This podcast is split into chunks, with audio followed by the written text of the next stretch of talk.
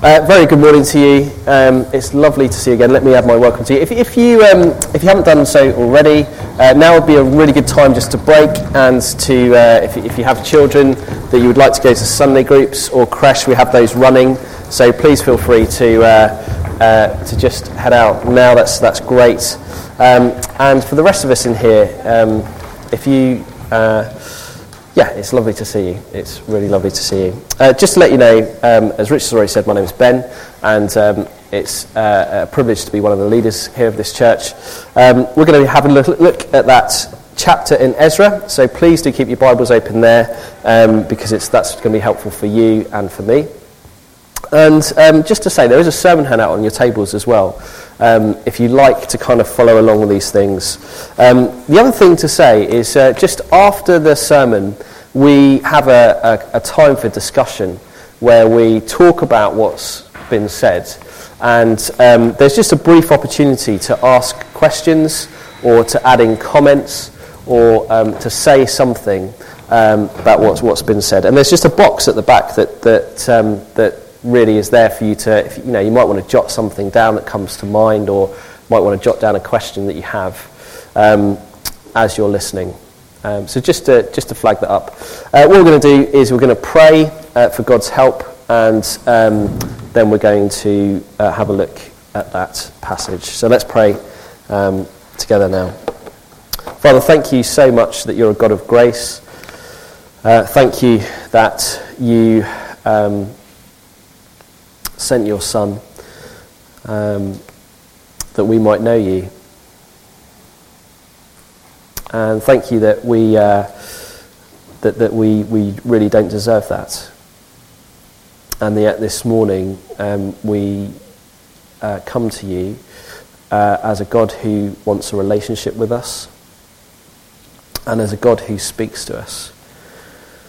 Um, Father, we uh, just pray, therefore, this morning that you would speak to us um, in the stillness as we've just sung, um, and that you would speak directly to our hearts. Father, pray that you do that by your Spirit. Um, pray, uh, Father, that you would work in us this morning to open our eyes, that we may know you more, and ultimately we may praise you and rejoice in you for who you are. Father, uh, pray for the kids who've just gone out. We thank you for them. And uh, we just pray this morning for the Sunday group teachers and, and those teaching in creche that they would teach faithfully and um, that those children may know Jesus for themselves. Father, uh, we recognize it's such a privilege this morning to be coming before you and hearing from you.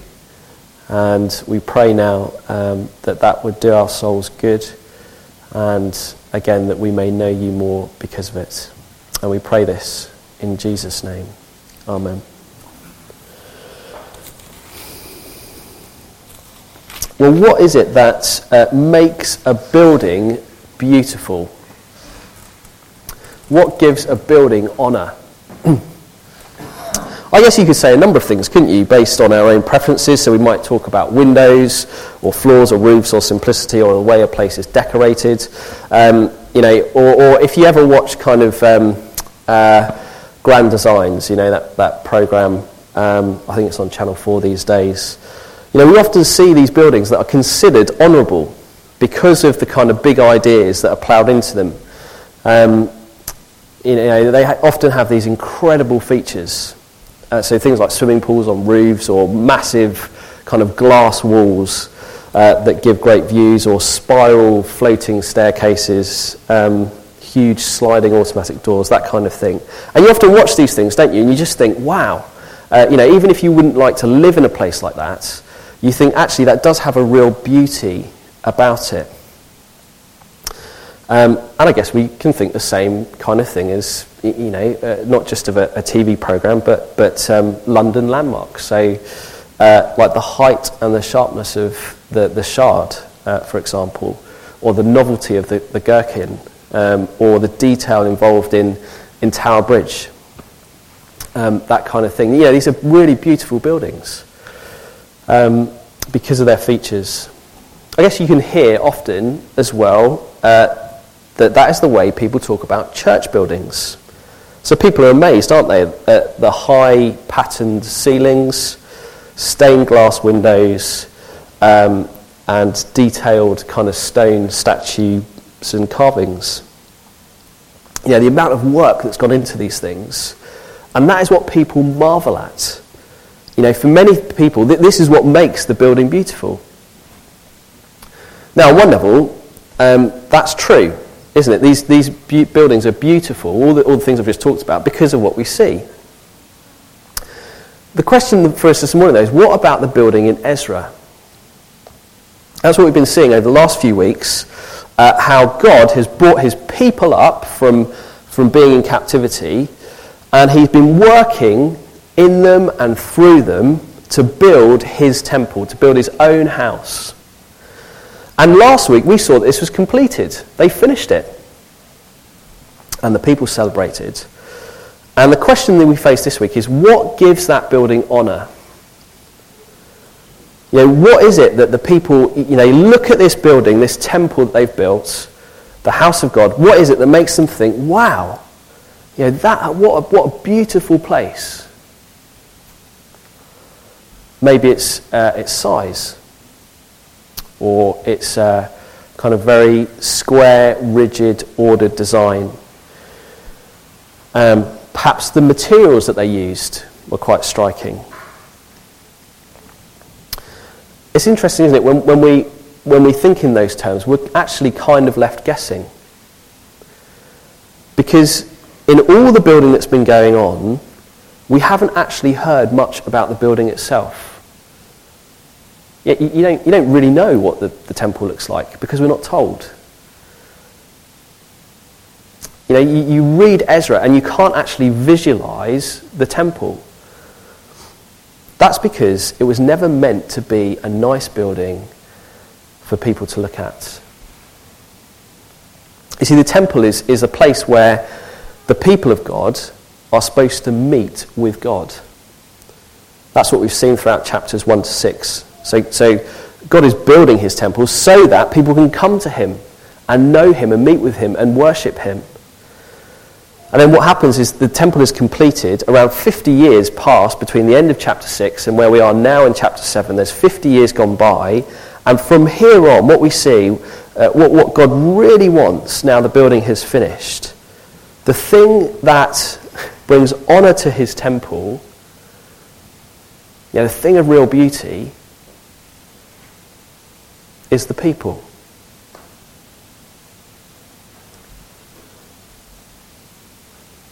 And more specifically, it is a people who live for him according to his law. Now, of course, that's also true, isn't it, of God's temple today. So we sung uh, earlier on, not a brick building, not any church building, but his people. That's where God dwells today. And you see, beauty is found in God's church not when his people sit in a room surrounded by stained glass windows, not when uh, it has a nice looking logo, not when they run lots of successful events or programs, but when those people seek to honour God in their lives. That's what God wants. And we see that that is his desire here in chapter 7. So what happens is, is God brings up a second load of people from exile. And in particular, he brings up a guy called Ezra. And as we meet this Ezra, we see that actually, and we see his God given task, it's clear to us that what, what, what brings honour to his temple, what, what brings you know, beauty to it, is a people who honour God. Now we see that with uh, three things about Ezra this morning. The first is his role. So the first thing we see is Ezra's role. Ezra's role. So we're introduced here straight away to Ezra. in a, a, slightly strange way. So we, we get his family history. Just, just, just read me from, from verse 1 of chapter 7. After these things, during the reign of Artaxerxes, king of Persia, Ezra, son of Seraiah, son of Azariah, the son of uh, Hilkiah, the son of Shallum, the son of Zadok, the son of Ahitub, the son of Amariah, the son of uh, uh, Azariah, the son of Mer- Meraioth, the son of Zerahiah, the son of Uzzi, the son of Bukki, the son of Abishur, the son of Phinehas, the son of Eleazar, the son of Aaron, the chief priest. This Ezra came up from Bab- Babylon. Now, the thing is, this, this is his family line, and it, and it tells us something about his role, because this Ezra comes from a line of priests and uh, Levites. That's who these people are. And it means that Ezra himself is qualified as a priest. He, he, he is able to give these people access to God, to bring them to God in the temple. But there's a bit more to it than that. There's something more explicit that we're supposed to see about the role of Ezra. Just have a look again at verse 6. He's not only a priest. Verse 6 this Ezra came up from Babylon. He was a teacher. A teacher well versed in the law of Moses, which the Lord, the God of Israel, had given. The king granted him everything he asked, for the hand of the Lord his God was on him. See, Ezra is a teacher of the law. Now, look, that is what priests often did. That's not, that's not a real surprise to us. They, they, they would give access to God, so they, they bring the people to meet God, but they also teach the people about God. And yet, you know, even though that's what priests did, it's clear that he's not just an ordinary teacher, is it? So verse 7 tells us that there's others, even other priests, that are similar, similar roles coming up with him, and yet he's clearly singled out so the hand of the Lord was on Ezra. Yeah, God is acting for this guy's good, not just before the king, but also to ensure that this teacher arrives. Just have a look at verse 8. Ezra arrived in Jerusalem in the fifth month of the seventh year of the king. He had begun his journey from Babylon on the first day of the first month, and he arrived in Jerusalem on the first day of the fifth month. For the gracious hand of his God was on him. So we see there, don't we, that it's a five month journey that he's taken, and we'll see in next week in chapter 8 that it's a dangerous journey. And yet God's gracious hand makes sure that he gets there. Now the question is why? At this point, you, you, why, why is it that Ezra is singled out? Why is it that God's hand is upon him? Well, we see the, the reason in verse 10. Here's the reason for Ezra had devoted himself to the study and observance of the law of the Lord and to teaching its decrees and laws in Israel. You see, Ezra was not just a man who came from a particular line. He was not someone who could just teach the law, kind of open the book and tell you something about it. He was a man of integrity. So he, he sought to know the law. He, he studied it, not just the Ten Commandments, but the broader instructions throughout the whole Old Testament. Yeah, he would seek that and observe it. That means, as he studied God's word, he put it into practice himself. And only then did he teach it to others?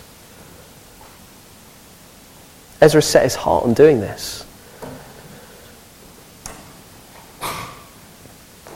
And that's the reason that God's hand was upon him. Now, look, it, what that doesn't mean is that, it, you know, if we're to do the same, we, we somehow earn God's favour. That if we follow this model, somehow then God's hand is upon us and, and the king gives us whatever we ask for. Actually, what this teaches us is that this is what God wanted for his temple. Yeah, his hand was on Ezra, not because Ezra was great, but because God wants a man of integrity for his people.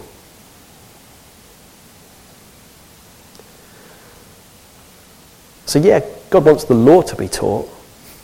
Yeah, that's absolutely key. But he wants more than that. God brings up a man who lives out what he teaches, who practices what he preaches, who is an example of what it means to live for God.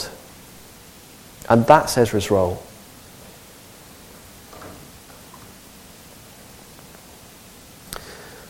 And you see, if that's God's desire for his temple, both then and now, for, for this temple, you know, if this is what is intended for the church, then isn't that what we ought to be doing?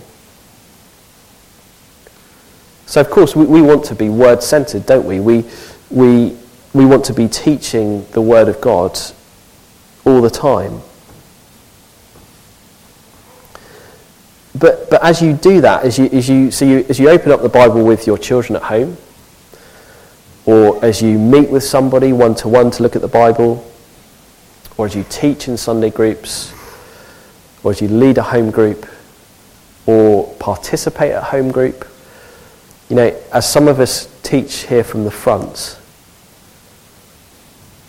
we're to be learners and doers before we're teachers. And just to say that the New Testament would, would say very clearly that, that, that Richard, Richard and I have a particular responsibility in this. You know, we, we need to seek and observe to put into practice what we see in this book before we teach it. And the truth is, as much as you pray for us in that, which we really desperately need, you know, as much as we strive for that, I know that I at least will let you down. You know, far too often I take this far too lightly.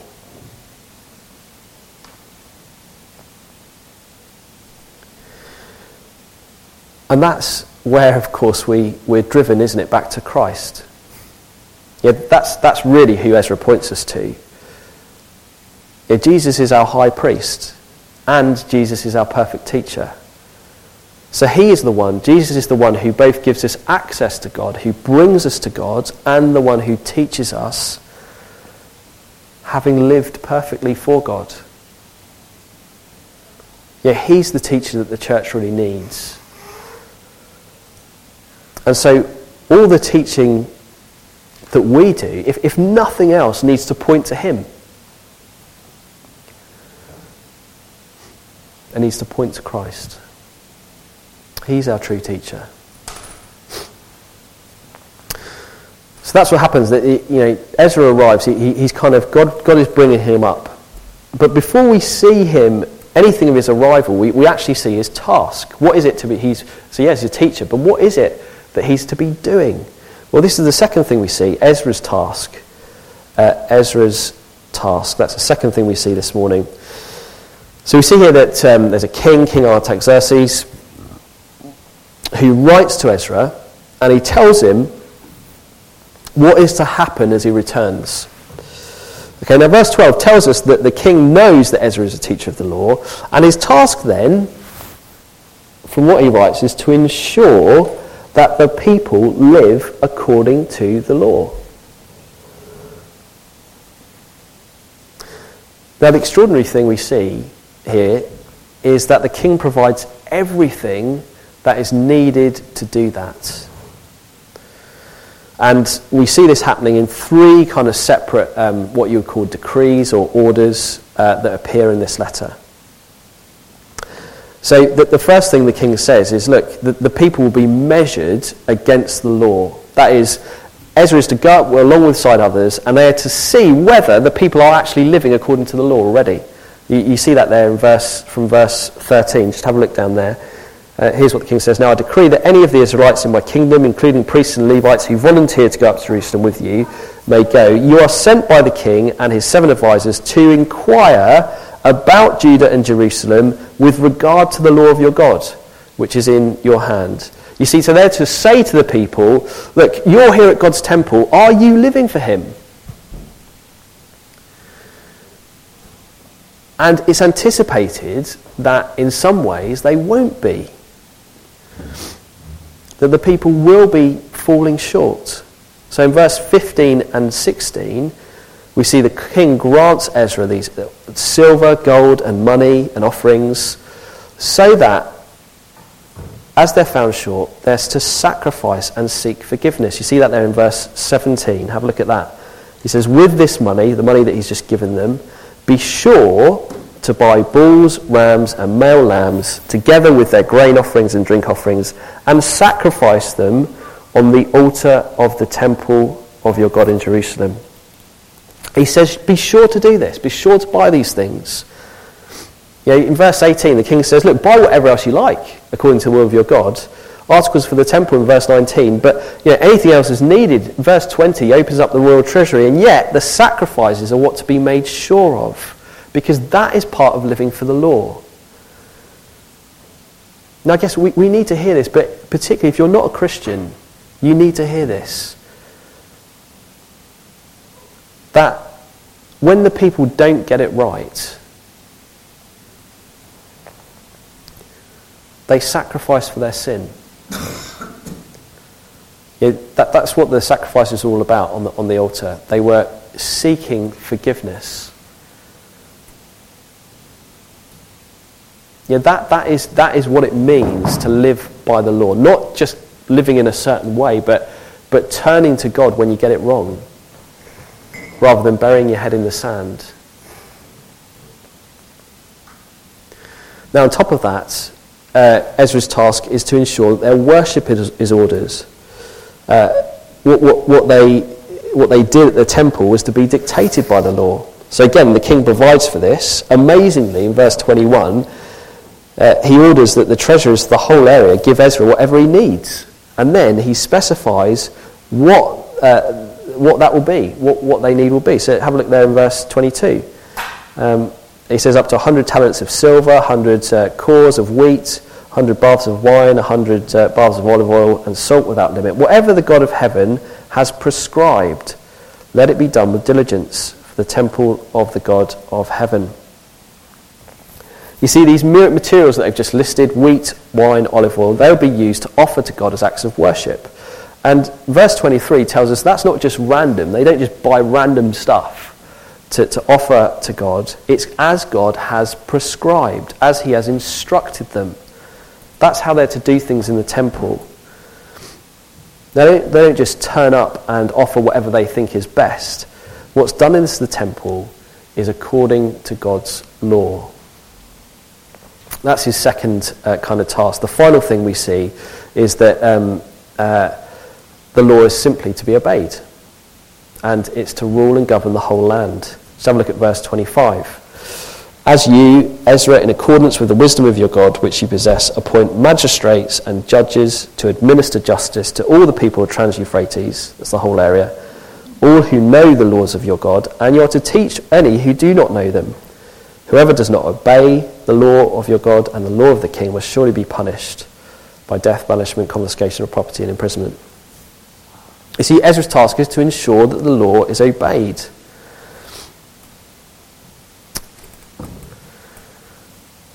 Is to ensure that their worship is ordered, and is to ensure that the law is a measure for the people. And when they fall short, they turn back to Him.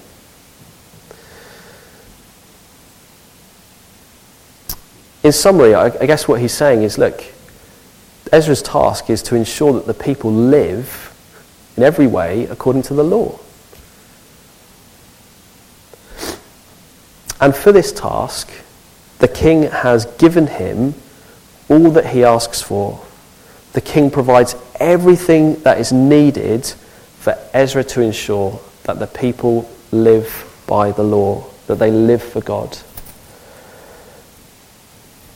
Now, the question at this point is look, why would the king do this? Why would this king, he's a pagan king, why would he do this? Well, actually, it's not too unrealistic. So there's, there's several reasons. There's a culture of uh, uh, freedom in worship, so all gods, all forms of worship were to be respected. Uh, there was also this kind of pagan belief that is, is if you did as, uh, uh, you know, if you did this as a king, then the various gods that you respect would respect you. That's, that's probably why you see the king saying in verse 23, Look, I'm making sure of this. Why should God's wrath fall on me? In other words, if I do this, I'll be okay. And as well as that, um, at the time, Persia was kind of falling apart. So, one of the reasons that the king might welcome and push God's law is to bring order to the people. He might think it, it will do the whole region some good. Uh, that might be why he wants it taught to everyone in verse 25. Now, these are all good reasons, aren't they? But, but the amount of money being thrown around here is actually crazy. And it's also helpful to remember that this is the same king in chapter 4 that we see opposing the people, opposing this God. And so the ultimate reason why this is happening is the reason we see in verse 27. You see that God has put this in the king's heart. God has moved the king to give Ezra this task. Which again means that this is the desire of God Himself. What God wants is His people to live for Him in every way. And the encouragement for us is that He provides for that. He provides everything we need to live for Him. Now, of course, that doesn't guarantee that God will move authorities in the same way for us. It doesn't mean that, that, that the governments are as generous towards us. But actually, don't you see, we don't need that. Not in the same way that these people did, because right here, right now, we've been provided for. We have everything we need to live for God because God has given us His Son.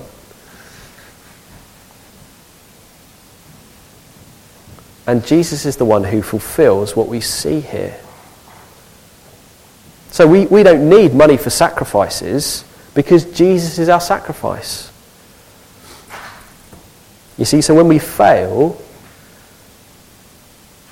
then we turn to Him.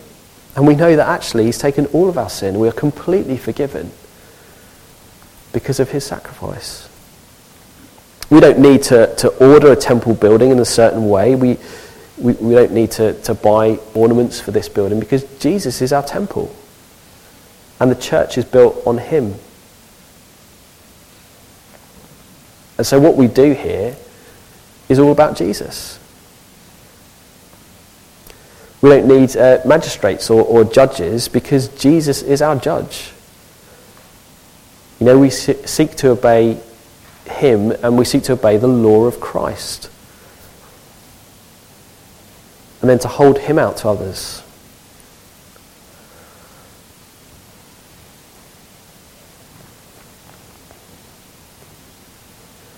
You see, God has given us, in, in Christ, God has given us everything we need to live for Him. And that then is the main task that we face here. That's what we should be striving to do. I guess it's, uh, it's a bit like being, um, you know, it's just like it's being brought into your own kind of building project. So we've likened this series to um, sort of something like DIY SOS. And if you imagine that, if you, you kind of get, I don't know, Nick Knowles gives you a call and you're some, you're, you, you go into this thing where you're renovating something for somebody, you know, and regardless of whether you enjoy that kind of stuff or not, you know, you turn up to get involved and you have a job to do, but everything is there for you so that you can do it. So you have specific instructions, you have the tools you need, you have a, a team around you to help you, and you have an amazing boss that will only ever help you to do that. It's all there. The question is whether you actually go there and use it.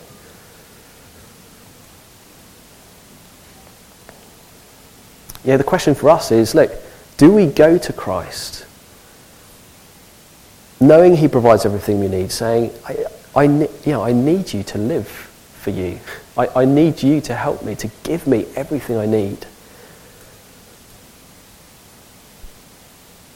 Now, often, I, I guess that seems like, you know, for me at least, that, that seems like too much of a hard task or something that we'd rather not get involved with. But, but that's not the response actually we see from Ezra. This is the final thing we see this morning Ezra's response. Ezra's response. So, following the spelling out of his task, we have this personal response from Ezra himself. Just have a look at what he says in verse 27.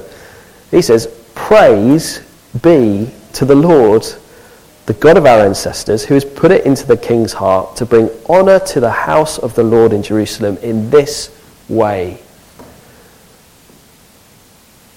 Now, that's, that's why God has brought Ezra up to teach. Why that's why he's moved the heart of the king. That's why God wants a people to live him, because it's in this way that he brings honor to his temple. That's what makes it beautiful. And Ezra's response is to praise God. He's praising him for his law. He's praising him for the fact that a bunch of people who would live for God would bring honor to his temple. He doesn't just praise him, though, he also acts in verse 28. You see that? And he, and he was extended, uh, so he continues to praise him, talking about God. He's the one who's extended his good favour to me before the king and all his advisers and all the king's powerful officials. Because the hand of the Lord of God, my God was on me, I took courage and gathered leaders from Israel to go up with me.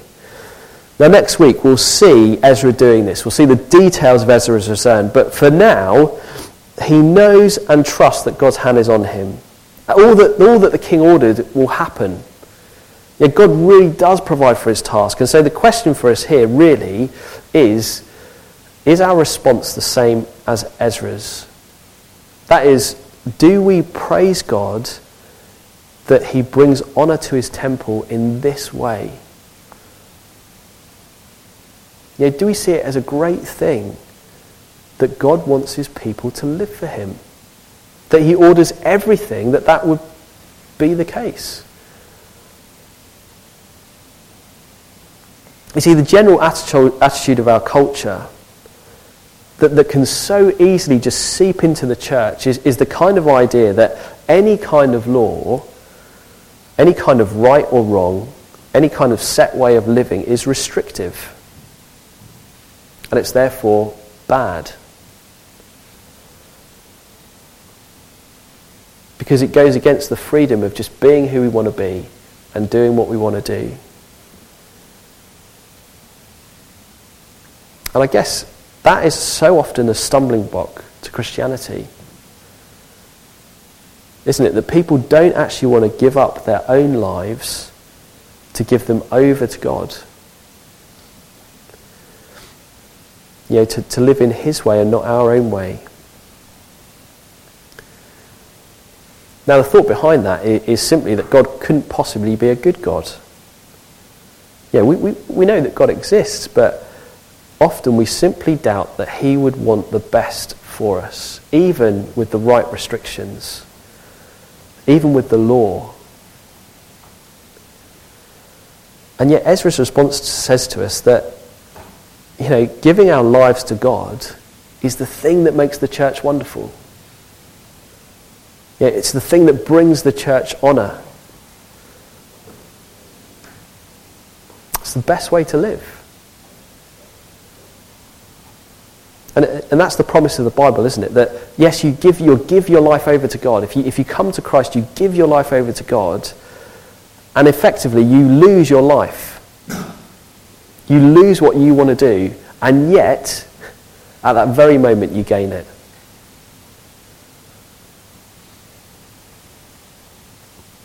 You see, Ezra is convinced this is a good thing, that all of this is absolutely you know, the thing that makes the, the temple, the church, beautiful. And we will only ever be people who who actually strive to live for God if we begin to think in the same way.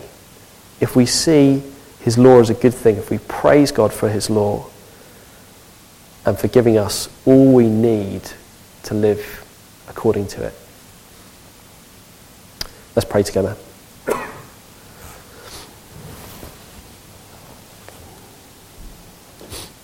Father, we do praise you that you're a good God.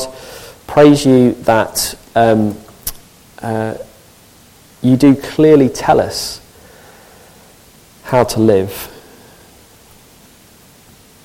Uh, Father, that you provided everything we need to do that. And that as your people follow Christ, that um, actually that's the thing that, that makes this church a beautiful thing. Father, we pray for your help. We desperately need it. And we pray that we would increasingly grow in Jesus to glorify your name. Amen. So, um, as I said, we just have a we have a couple of minutes um, discussion. Um, you might want to uh, do a number of things. You, you, might want to move if you're on your own, so that you can talk with somebody. Um, you, the thought of this may horrify you. Please don't worry if that's the case. If you, if you really don't want to discuss what's been said, that's fine. You can go and grab another drink, or you can, um, you can, you know, you, you, can remain there on your, your own if you want, or you, or you, can, you can even move away from the person sitting next to you. Um, it's up to you. But what we'll do, have a couple of minutes just discussion, and then if you want to ask anything or you want to say anything, then we'll have time for that too. Uh, so let's just have a couple of minutes. Um, David, if you, if you, um, yeah, if you speak into the microphone for. I don't think I need that. no, I? no, but it's, it, it's helpful for the recording, Mr. Brown. Okay, okay, right. Just to say that um, we're talking. You started off by talking about um, the building being beautiful. Yeah, yeah. And you finished off by saying, "Give your life to God." Um, and that moment you will gain something. Now, um, in 1 Corinthians th- uh, 3, verse 16, it says, Don't you know that you yourselves are God's temple, Yeah. and that God's Spirit lives among you? If anyone destroy God's temple, God will destroy that person, for God's temple is sacred, and you together are that temple. Yeah, And that really came, came home as we were talking about the beauty at the beginning. yeah, Is the building beautiful? Are we beautiful? Because we are God's temple. Yeah, And the fact is, you said that if we give our life to God, that moment, instead of losing something, we gain something. We Yeah. gain the privilege of God's Spirit actually living in us. yeah, He regards us as his temple. yeah. How beautiful are we? Yeah, amazing, yeah. Thank you very much. That's great. Yeah. Anyone else at all?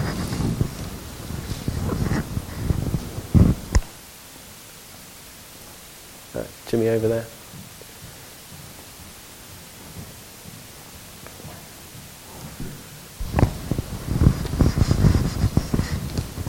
Thank you. Um, maybe just a quick comment to emphasize what you've already said.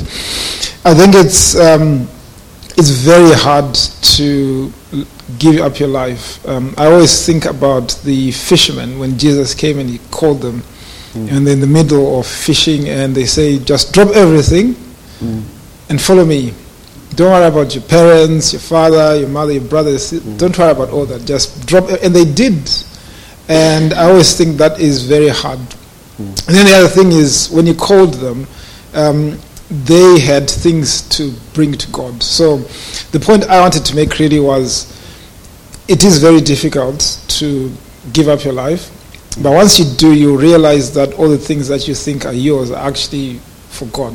These are the tools that God has provided for His work.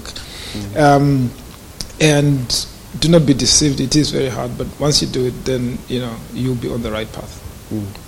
Yeah. Thanks, Jimmy. I, I think it's worth.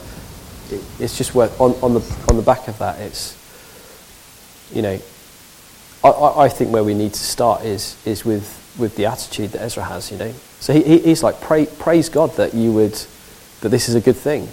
You know, um, and I think that's, that's where we need to, um, that's where we need to set our minds and our hearts, isn't it? Actually, look, you know, when I get up, to live, to live for God and not, my, not, not myself is, um, is a great thing. And actually, as if we have that attitude, that's when we, that's when you, when you, when you, you can turn to Him. Did, does that make sense? Um, yeah. I think the other thing to say is that we, the, I guess the point here is that we don't just do that individually, we do it as a church. Um, so this, this is, this is um, you know, this is addressed to Ezra so that the people, all the people, might be doing this. Um, and therefore, we're, we're here to help one another. You know, we, we need to help one another in this. Um, because as you say, Jimmy, it's hard. Yeah. But thanks very much. Yeah. Uh, anything else?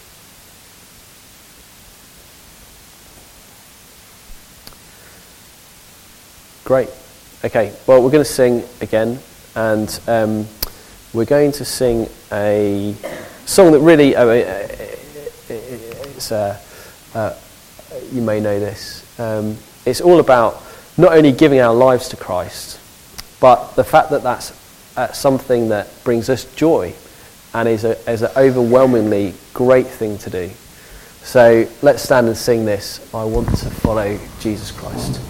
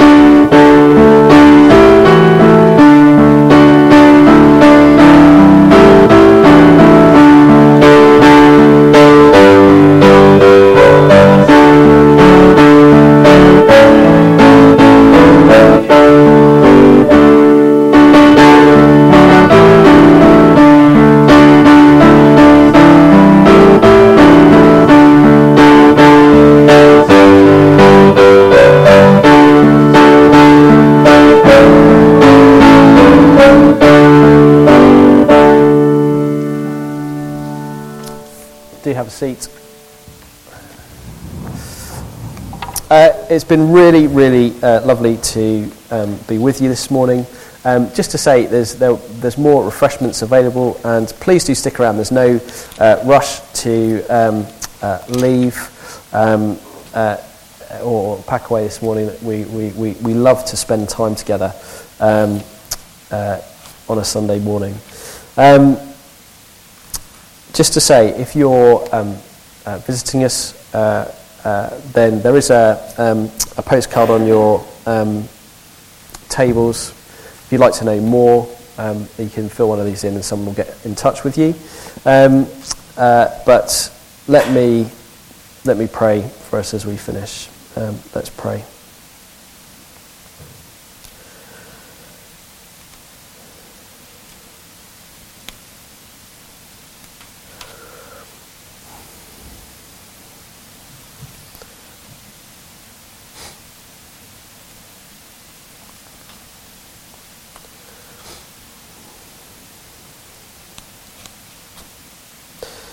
Now, to him who is able to keep you from stumbling and to present you before his, great, uh, his glorious presence without fault and with great joy, to the only God, our Saviour, be glory, majesty, power, and authority through Jesus Christ our Lord, before all ages, now and forevermore. Amen.